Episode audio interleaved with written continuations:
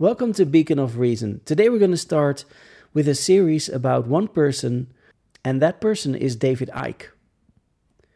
Now, I know that in society in general, when you talk about David Icke and people know about him, uh, when people are mainstream, they will stop listening to whatever is going after the word David Icke because they say, oh, he's that guy who believes in shape shifting reptilians. And then they close down and just ignore the rest because that's just ridiculous, right? Um, I'm going actually in in this series. I'm going to to give you a perspective that actually explains this whole theory that he has, and that it actually, once you understand that, it actually doesn't sound that ridiculous at all. What I'm going to do in this uh, podcast, uh, in this series actually, I'm going to um, read excerpts from his, um, I believe it is his latest book. Let me just uh, check that if it's actually really his latest book. He is working on another book right now. Um, this one is from which year? Um, oh, that's 2017. I, I, don't think. Well, maybe it is his latest book. I, he, I thought he kind of writes a book every year, but anyway, the book is called "Everything You Need to Know, but Have Never Been Told." That's the book that I'm that I'm going to read excerpts from, and we're and we're going to talk about the stuff that he says, and let's see if this guy is really crazy, right? So I'm going to um, read some excerpts from his book. Uh, of course, I'm not going to read the whole book. First of all, of course, because there is copyright on this book.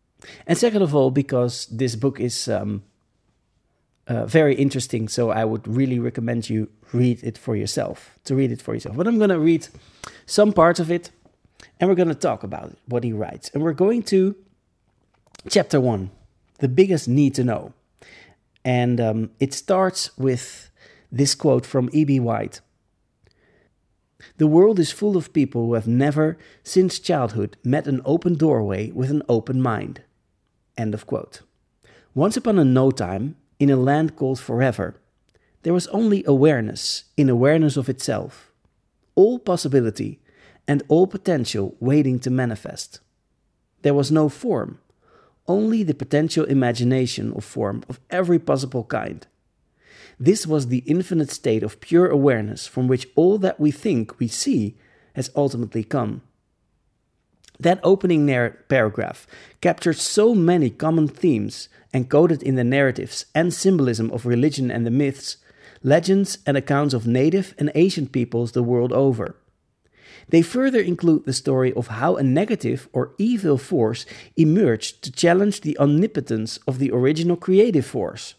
From this appeared the universal theme of God versus the devil or Satan, and endless other names awarded to this source of chaos upheaval and manipulation. Most people can't see the commonalities amid the apparent confusion of different religions, names, cultures, and emphasis. But if you can see past the differing detail, the basic same story, the same basic story is in plain sight. This is only possible, however, if you can expand perception beyond the dots and see themes and connections that then come clearly into view. Followers and advocates of religions and storytellers among native peoples continue to use the language of the ancient originators, and this can obscure the fact that what is being described can today be expressed in the language of science and computation. They will talk of the Father and the Son, for example, when these were only the terms used to describe massive, through ultimately simple concepts in a way that those of the time could grasp. What is the point of talking about quantum physics and quantum computers to people still knocking rocks together? Storytellers and carriers of the knowledge obviously used contemporary terms and symbols to get their point across, and this was true of all religions and forms of worship. That was fine and essential then, but the narrative needs to move on. Knowledge of the hidden realms of quantum mechanics and so much else has expanded dramatically, while religions and native peoples, with honorable exceptions, continue to use the language of another age. An update is urgently required, and that is one aim of this book. We will see that 1. themes of religions and native cultures are basically correct, emphasis often on the basically. 2. Most accounts have become so inverted and distorted from the original that billions today are following and worshipping the very opposite of what they think they are. 3. We should not be worshipping anything or anybody when we are the anybody or everybody and anything, everything. To show this to be true requires a total re evaluation of what we call reality, the world we think we see and with which we think we daily interact. I have called this opening chapter The Biggest Need to Know, because without this knowledge, nothing else can make any sense and its suppression has ensured that generation after generation, in culture upon culture, complete entire lifetimes while never answering the basic questions of Who am I? Where am I? What am I doing here? There is a fundamental secret behind why the answers have been kept from us, and when that veil is lifted, human society, ancient and modern, morphs into crystal clarity. It is indeed a case of everything you need to know but have never been told. Systematically imposed ignorance entraps humanity in perceptual servitude and allows the tiny few to control the very many. If we are to free ourselves from this tyranny, the veil of perceptual illusion must first be lifted. Now, of course, this book is going to get into that perceptual illusion and what it is. And we're also going to into the question is there anything real? That's a good question, isn't it? Is there anything real? Well, we're going to explore that in this um, series. Here's another excerpt from chapter 1. I'm not reading everything, like I said. I'm just reading some parts of it. But that's the only way to do this because David Icke has written this book. He has put a lot of effort into writing this book, and I'm not going to be right um, putting this all free on the internet for you to listen to without him making you know money of, out of it because I think people need to be rewarded for the work that they do. So that's the way it's going to be. But there's a lot interesting stuff here to talk about. So the next part I'm going to read is the part that is called the all that is. We are awareness, a state of being aware. Everything else is detail and illusion. We are not our body. We are that which is aware and experiencing through the body. Awareness, in the purest sense, has no form, but it can experience through form. In its most expanded state, it is not even energy, it just is. Our awareness is an expression of the totality of awareness. Hence, some religions and native peoples speak of being aspects or children of God or the Great Spirit. Other religions condemn a blasphemy any claim that we are God, what I call infinite awareness, in its endless and various forms. This serves the manufactured and enslaving belief that we are insignificant, detached, isolated, and powerless. None of this is true at the deepest of levels, but it serves the agenda of human control by peddling an acceptance of impotence, servitude, and know your place. The late great English born philosopher Alan Watts, who lived from 1915 to 1973, was right when he said, God is what no one admits to being, and everyone is. Religious frocks are symbols of this manipulated sense of detachment and isolation, as they stand as sentinels between believers and the perceived deity. They know God better than you do, and the Pope, Rabbi, Imam are his best mates. What breathtaking nonsense it all is! We are points of attention within infinite awareness, as infinite awareness infinite, infinitely experiences itself. This doesn't mean that every point is infinitely aware. If you stand on a mountain, you can see a great panorama. But if you stand in a pitch black room, you can see nothing. Both are points of attention, awareness, and yet their perception of reality is dramatically different. Yes, that's true. Some people are standing on a mountain, and other people are standing in the dark. And the people standing in the dark say, all these stuff that you see, all this stuff that you see standing on that mountain, is not there. You are crazy. Because all I see is darkness in front of me. Maybe I see a chair in front of me. Right? But that's all I see. Both are points of attention where your awareness is. So if your awareness is expanded, it is impossible for you to make the other person see what you see. And here is my conclusion from that don't try. It's a waste of your time, it's a waste of your energy. It is now 2020.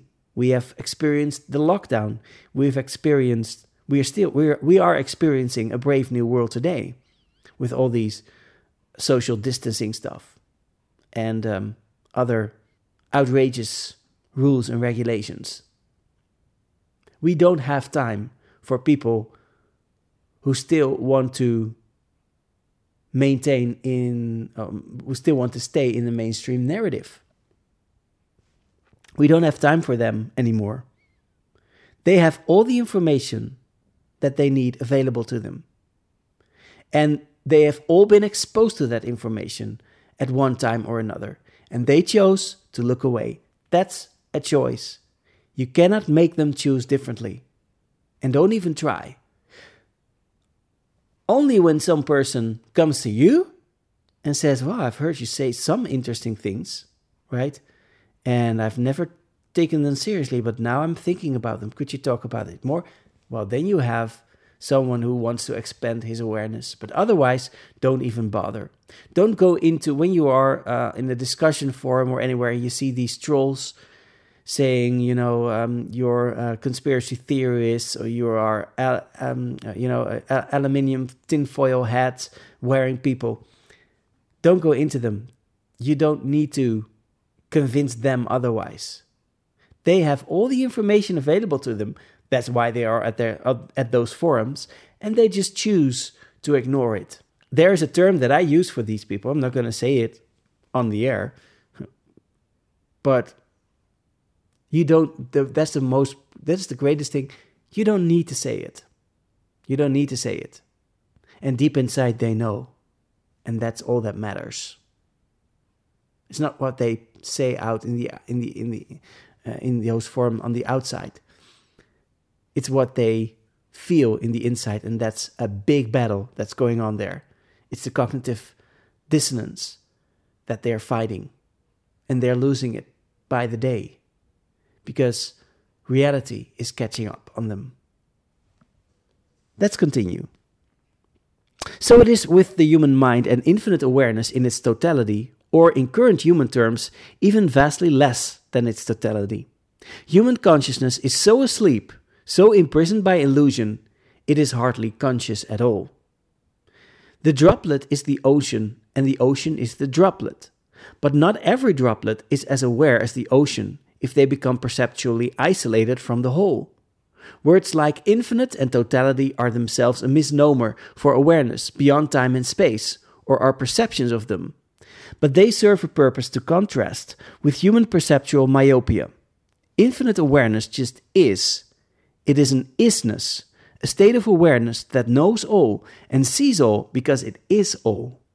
The range of potential states of awareness, therefore, span all possibility from infinite awareness in awareness of itself to someone who thinks she's just Mary or Margaret working on the checkout.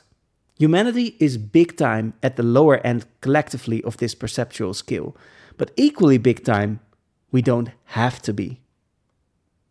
Then he goes on talking about his own experience with infinite awareness. And that's a very interesting story that he tells there in, uh, in his book. Okay, and after that story, we continue. Ancient and native cultures the world over have their own names for this force that gives life to everything. Lakota people in the United States speak of Wakantanka, Wakantanka, or the force which moves all things. This is a wonderful description of the all that is. Great Spirit is another. You can liken infinite awareness to an infinite ocean of infinite possibility.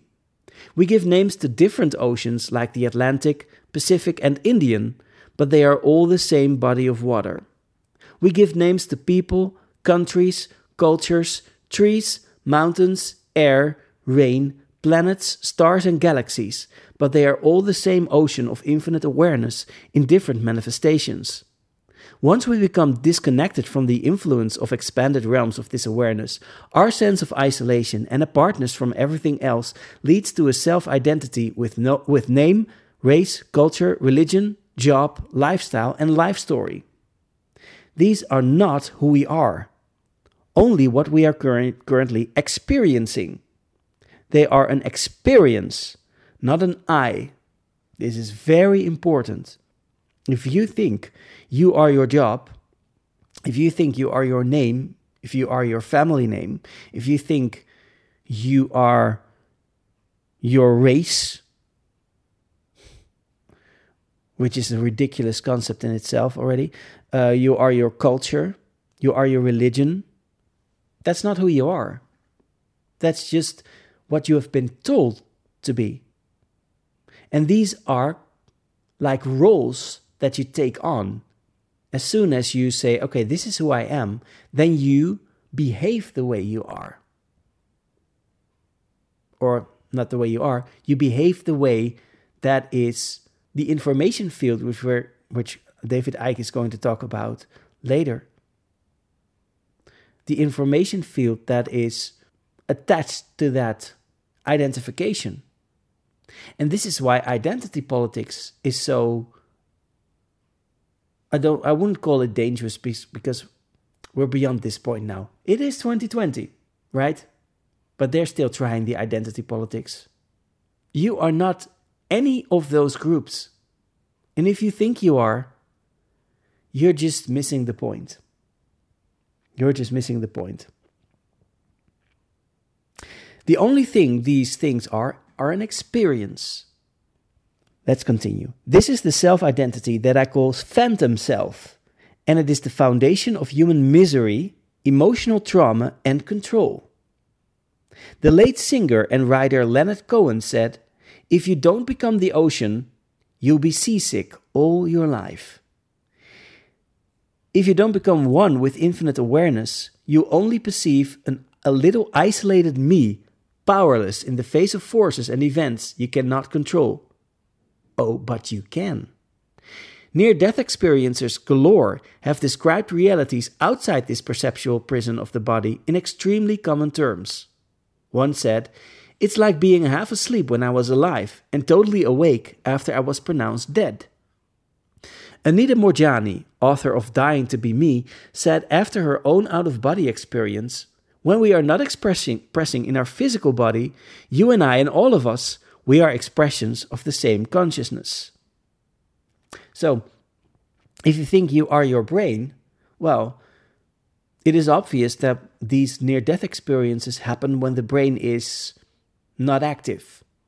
So that means that your brain is actually holding you back from higher consciousness instead of being your consciousness.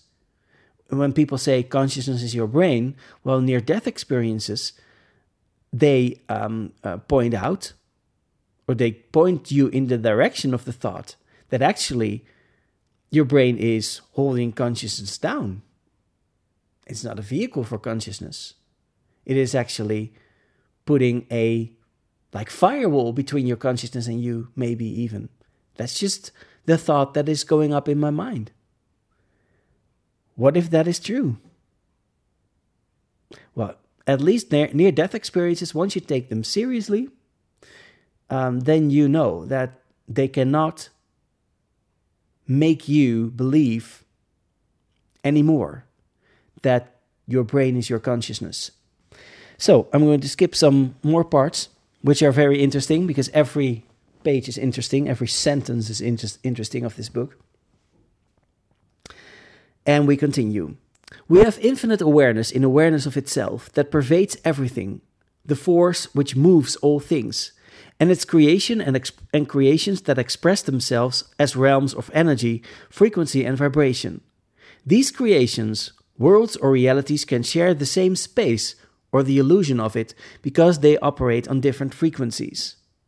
What we call our visible universe is one such frequency band reality and operates as a quantum computer system. These are defined as a computer that makes use of the quantum states of electrons and other particles to store and process information. Put more simply, the universe is a quantum computer that stores information in the very energetic fabric of our reality, and the computing power of quantum states is absolutely off the scale. Current computers are limited by their choice between 1 and 0, which represent charges of electricity that are either on or off. Quantum computing has no such limits and is quite capable of creating and processing universes. This is the technology that we have today. And mainstream scientists are more and more saying that we are living in a simulation. Now, I know that is something that, if you are very spiritually oriented, is something that you probably have some difficulty with um, pondering, because we like to believe that the world that we in that we're in is a biological world and is a natural world, and we are natural beings. Um, and David Icke is saying well the what you are seeing what you are perceiving the reality that you are perceiving is not a natural thing. But if you think that everything then the whole existence is a joke which is what these scientists want you to believe well that is not the case either. And we're going to go into that. So in this way we're going to if you uh, have difficulties if you have cognitive dissonance with this or maybe not cognitive dissonance, but you just don't feel comfortable. Well, that's actually the same most of the time, but don't feel comfortable with the idea because you so much want to believe that this is a natural world, then we can put you at ease. You can still ponder the um, this is an uh, this is a, a simulation part, and yet know that you are natural. We're going to come to that. We're going to come to that. Think of a cosmic Wi Fi field of, or fields. You can't see Wi Fi, but a computer can decode that hidden information source into a global collective reality on the screen that we call the Internet or World Wide Web. The universe is information stored in the unseen, like you can't see Wi Fi, and what I will call the human body mind is a biological computer, in the widest possible sense of that definition which decodes the Wi Fi information construct of the universe into a perception of physical reality on our screen, what we experience as the brain and genetic structure as a whole. So, what's the function of the brain? The function of the brain is to decode that which is code, to decode the simulation so that it becomes an experience for you. Interesting, right? Elite and massively funded projects around the world are developing quantum computers that mimic our very reality, with monsters like Google seeking to lead the way for reasons that will become clear. So these companies, they are funding projects to mimic our reality, uh, which is already a simulation. So they want to create a simulation within a simulation. Here's another point staring us in the face. We have quantum physics because the universe is a quantum computer. Our quantum computer universe is interactive in the sense that we take information and perceptions from the energetic construct and post our own thoughts, perceptions, and emotions to impact on the universe. I call it the cosmic internet. The human body brain is a biological quantum computer, and so are planets, stars, and everything in our reality as expressions of the quantum computer universe. Cosmic Wi Fi or waveform information fields are the foundation of the universe, and we decode the universe that we think we see from those fields in the way I will be describing.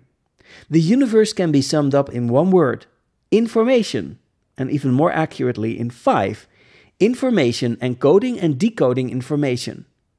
The computer internet analogy is apt again.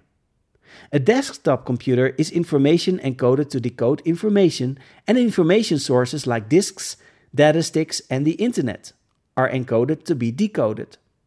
Everything is interacting, encoded and decoded information, and so is our physical reality. The only place that the internet appears as we experience it with graphics, pictures, and text is on the screen.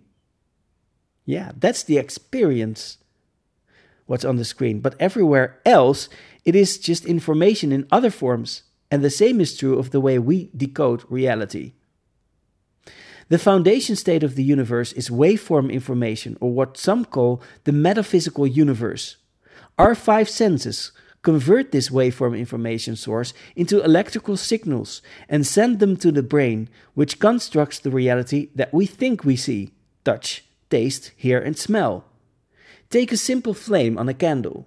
This seems to be so real, but it is only decoded electromagnetic energy, information. We create the flame that we think we see. Robert Lanza, an American medical doctor and scientist, writes in his excellent book Biocentrism, co-written Biocentrism, co-written with Bob Berman, that a flame is merely hot gas emitting photons, which are tiny packets of electromagnetic energy, each pulsing electrically and magnetically. The brain produces the flame that we see by decoding that information. Lanza explains it is easy to recall from everyday experience that neither electricity nor magnetism have visual properties. So, on its own, it's not hard to grasp that there is nothing inherently visual, nothing bright or colored about the candle flame. Now, let these same vi- invisible electromagnetic waves strike a human retina.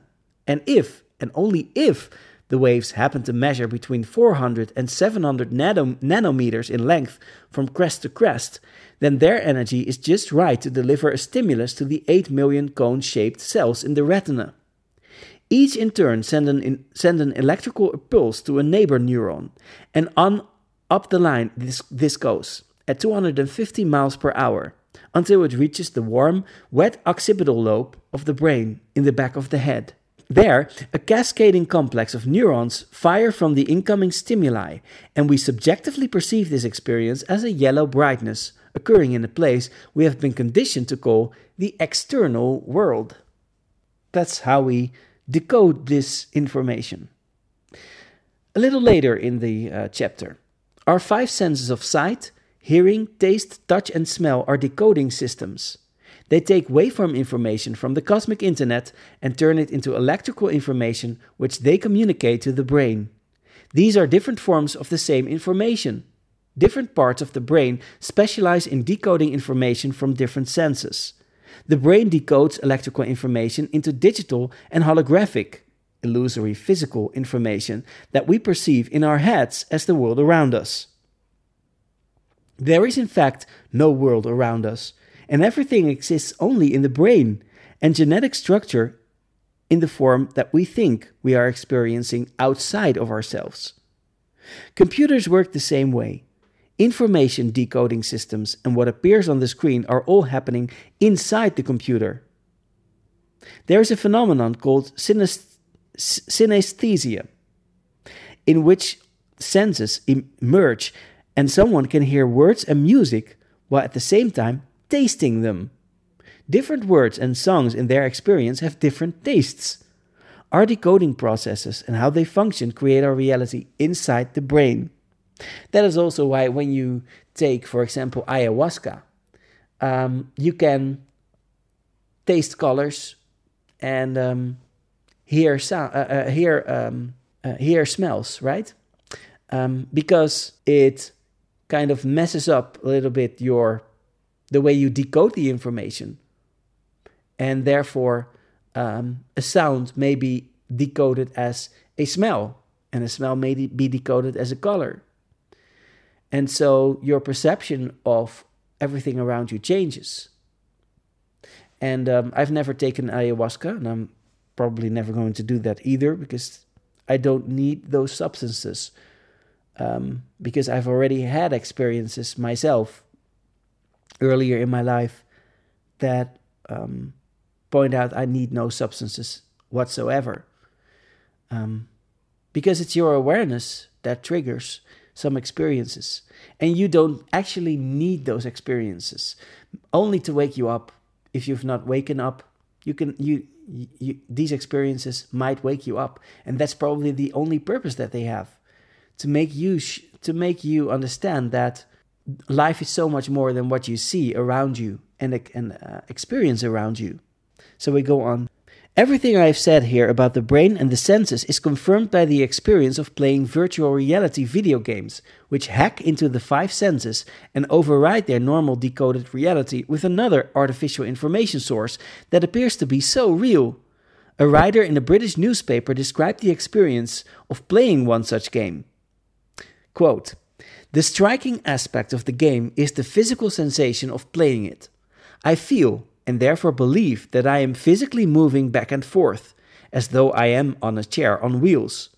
External reality has fallen away, and I am in a strange and compelling world, anxious not to fall off the terrifying precipices.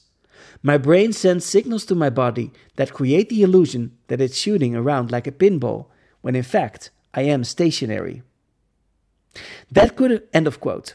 That could have been a description of human life because the principles are just the same. I saw an experiment which involved a doll wearing a virtual reality headset.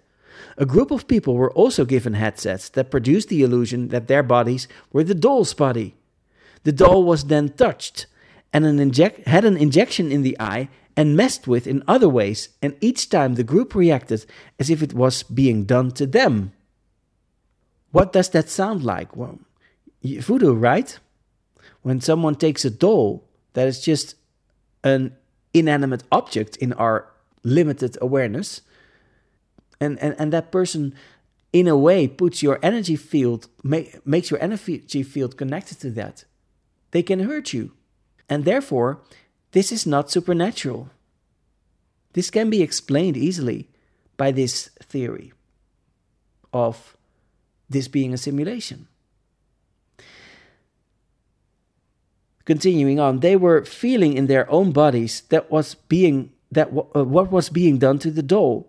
This is how powerful and perception controlling even virtual reality at the current human level of development can be.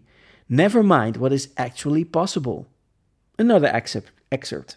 Information content and the illusion of physical existence are inextricably linked because what we perceive as physical is information content. Form is inform action decoded from waveform states. Yes. And then we go on. Uh, Grazyna Fosar and Franz Bludorf write in the German book Vernetzte Intelligenz, Intelligenz, Intelligenz. I'm not, uh, I actually, uh, I know how to pronounce some words in German, uh, but I might just mess this up. So sorry for German pe- speaking people. Although I am Dutch, um, it's been too long. I'm I'm very good at languages, but it's been too long since I learned learned German, and therefore I forgot the way to pronounce words. So um, excuse me for that. Vernetzte intelligence, intelligence. No, it's not intelligence. Vernetzte intelli intelligence. I think that's it. maybe vernetzte, vernetzte intelligence. Intelligence. Okay. This is the quote from them. The latest research explains phenomena such as clairvoyance, intuition, spontaneous and remote acts of healing, self healing, affirmation techniques, unusual light auras around people, namely spiritual masters, mind's influence on weather, pa- weather patterns, and much, much more. The Russian scientists also found out that our DNA can cause disturbing patterns in the vacuum, thus producing magnetized wormholes. Wormholes are the microscopic equivalents of the so called Einstein Rosen bridges in the vicinity of black holes left by burned out stars. These are tunnel connections between entirely different areas in the universe through which information can be transmitted outside of space and time. The DNA att- attracts these bits of information and passes them on to our consciousness. End of quote. What ha- whatever happened to little me? By expanding the frequency band on which DNA is operating, by expanding our consciousness, we can connect with other realities beyond the five senses as physics and mediums do. And therefore, this is not a supernatural thing. It can be explained by science. We can heal and be healed remotely, remotely by using our consciousness to deliver harmonizing frequencies to another's DNA. We can do this to ourselves through consciousness communication with our own DNA. This is the background to how mind can miraculously heal the body. Now, this leads me to this wonderful effect that is embraced by all mainstream medical science, which is called the, you might guess it, it is the, yes, placebo effect. Isn't it quite remarkable that a medical world, the medical world, which which has, which still has the um, materialistic paradigm, that they actually that they say, well, if you take, for example, a a homeopathic uh, medicine, which to the mainstream science means just water, right? Because the original um, medicine has been continuously um, made thinner and thinner and thinner and thinner until it is pretty negligible what is still in the water. That is homeopathy. So they say it cannot have an effect. So if it does have an effect, well, that is because of the placebo effect. And a lot of people who are mainstream say, oh, yes, okay. But the placebo effect does not fit into the materialistic paradigm of medical science because the materialistic paradigm of medical science says only substances can make things happen. But since this substance is so low in this water, it's pretty negligible. It cannot according to our worldview, according to our paradigm, it cannot have any effect on your body. And then it must be the placebo effect. But what is the placebo effect? It is that you believe that this is going to heal you, and it heals you. So, what they are saying, medical mainstream people are saying, mind over matter is a real thing. Go to someone, mainstream or a doctor, a mainstream doctor, and say, do you believe in mind over matter? I can guarantee you this mainstream doctor is going to say, No, I don't. Then ask the next question. Then what is the placebo effect? Stutter, stutter, stutter, stutter, uh, uh, uh, uh, uh, uh, uh. And they might find a clever way going around your question. But the placebo effect is mind over matter because they say if you believe that it's going to heal you, that actually can heal you. And if you question them long enough, they will have to con- uh, uh, have to um, admit that they do believe in mind over matter when it comes to placebo effect, but only in placebo effects, right? The rest of our theory that uh, only material things can influence material things, right? Like the body, which is material to them as well. Um, that is still correct. So it doesn't destroy our worldview of how um, you know the the body works or how the universe works or how biological systems work it's just an anomaly that we just accept right like the um, the exception of the rule that um, that underlines that that rule somehow which is if you think about that saying um, that's a ridiculous saying in itself as well because if there is an exception, then the rule doesn't apply. That's just as simple as that. Only if the exception is within the rule. Like and when you say you can, when I say you can uh, um, go into my house, uh, but only if you are um, barefoot, right? Only if you take your shoes off. Well, that's the rule then. But if I say you can always get, get come into my house, right? And then I refuse someone I let everyone in, but I refuse someone, and I'm not saying why. Uh, then I say, no, I'm just making an exception of exception of exception of you. And then you say, well, everyone was uh, invited in your home. Why am I not invited? Um, that's not uh, that's not logical. And I say, well, no, this exception is underline, underlining the rule that I have that everyone is welcome. That's the same kind of nonsense, basically. So the placebo effect is proving that the whole medical paradigm of physicality is not working. So either they have to accept placebo effect, which they do, and they use it to discredit things like homeopathy. So they discredit something they see as a magical kind of thinking with magical kind with magical thinking. That's so funny, isn't it? If you think about that. And they think they are totally 100% left brain thinking in and they're 100% correct in reasoning. Good luck with that. So, yes, our mind can heal the body. And yes, you can take not even homeopathic because I I actually have seen that homeopathy has worked. I've seen it worked on work on an animal which was n- near to death and um, was miraculously recovered and lived for four more years. That animal did not think, wow, these, this substance is going to make me better. So mainstream, and then, but then they say, well, that's just substantial evidence. We need double blind, etc., etc., etc. But we don't have money to investigate in homeopathy. Why? Because it doesn't fit our paradigm and because we only believe that material things can change material things or can influence material things, then we're not going to make money and time to do double blind tests for homeopathy. And so that's just, that is the way they are um, operating. But that's not a fair way. so have they convinced me? No, they haven't, including a lot of other people and you're not going to convince these people with being unreasonable. Reality is designed to make this possible how mind can miraculously heal the body. But that knowledge has been suppressed to keep us in ignorance of our true power.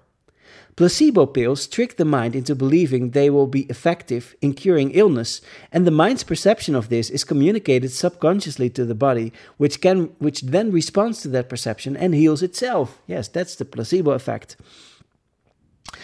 Uh, surgeon Andrew Carr, professor of orthopedic surgery at the University of Oxford, said that thousands of patients may be cured not by the operation, but by a belief that an unnecessary operation would remove the problem.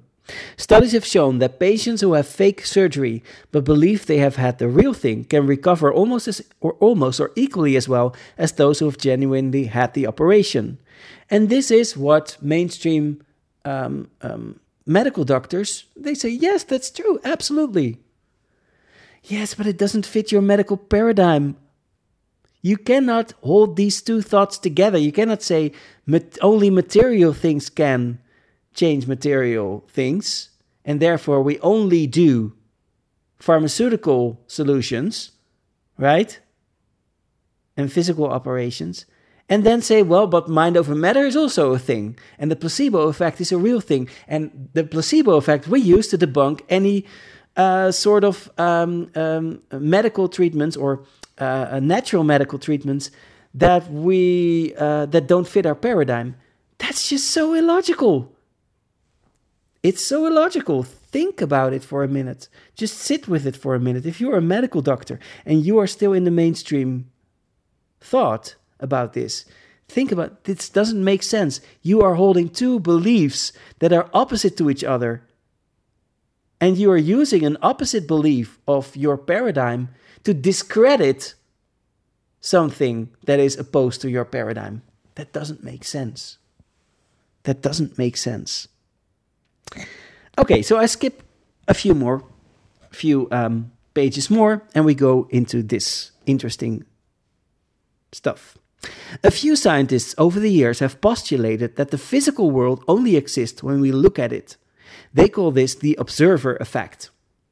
Support for this contention is now gathering in the science community, among those who have ditched the song sheet, that is.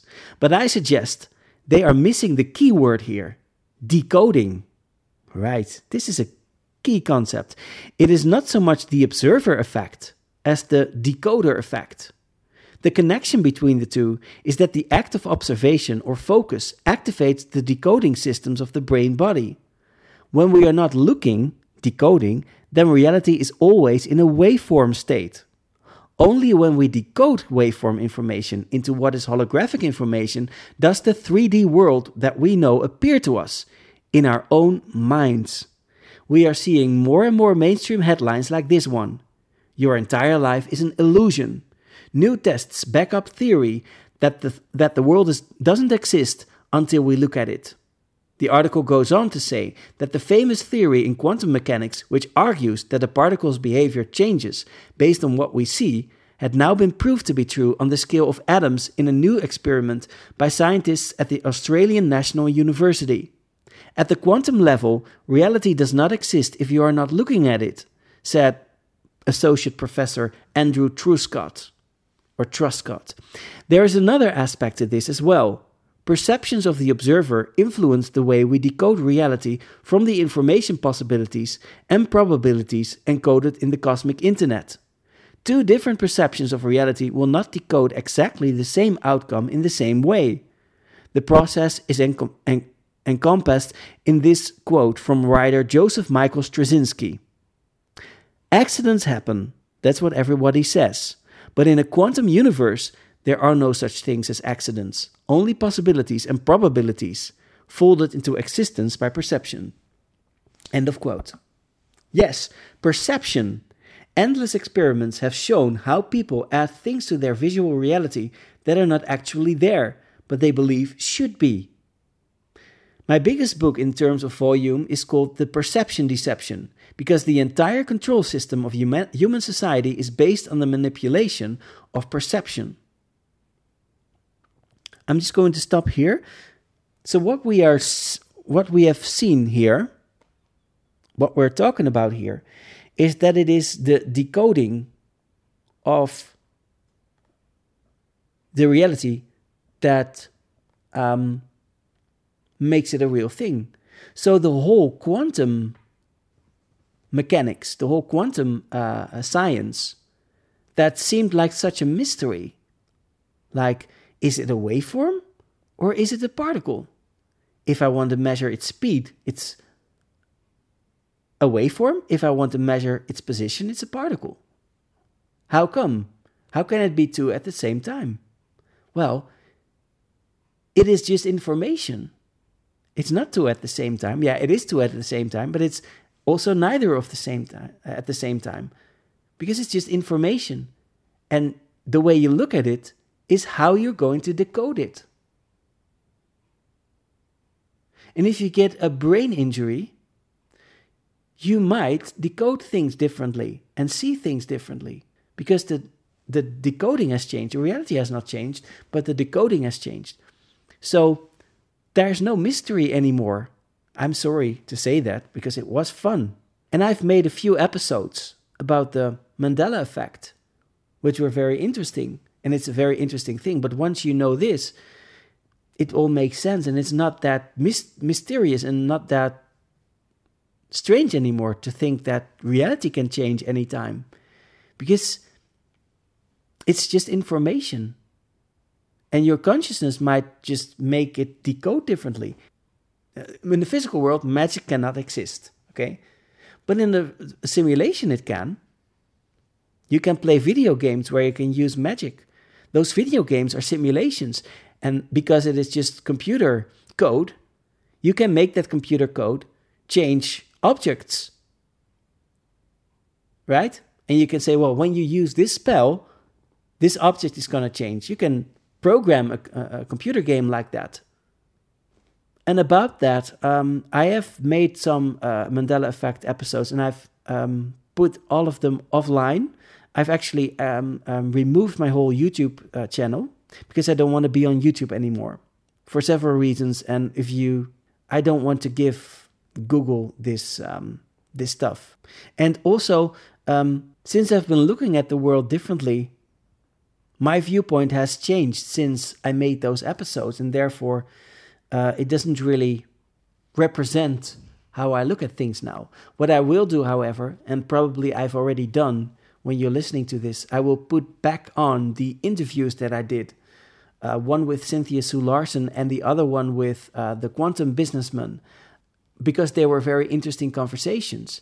And they're actually more interesting once you get to see how reality is is uh, is um, working. Because this is, I am convinced now, this is a, a simulation, and we're going to go investigate that, and we're going to use David Icke's book to get into it. It's a very interesting direction we're going to take, and we're going to solve a lot of mysteries, but we're also going to look into some stuff that might have just looked at crazy conspiracy theories, but once you understand the reality, it's all not crazy anymore. It is just very understandable and it's just very reasonable. And so, Beacon of Reason is going to go into that. Our reality is a code that we decode. And depending on our consciousness, our experience is, is therefore different. And that is also why I believe that people who wake up can experience things like Mandela effect or reality changes. Because something changes in your decoding, and therefore you're going to see strange things, which are not strange when you understand this is all a part of, this is all just a, a, a simulation. And you play a part in that simulation as well. Okay, so we're going gonna go into this further in next episodes. I hope you enjoyed this episode. Um, if you uh, want to dive into the book yourself of David Icke, the book is called Everything You Need to Know But Have Never Been Told by David Icke. It's a very interesting book. Okay, so thank you for listening, and uh, until uh, next time.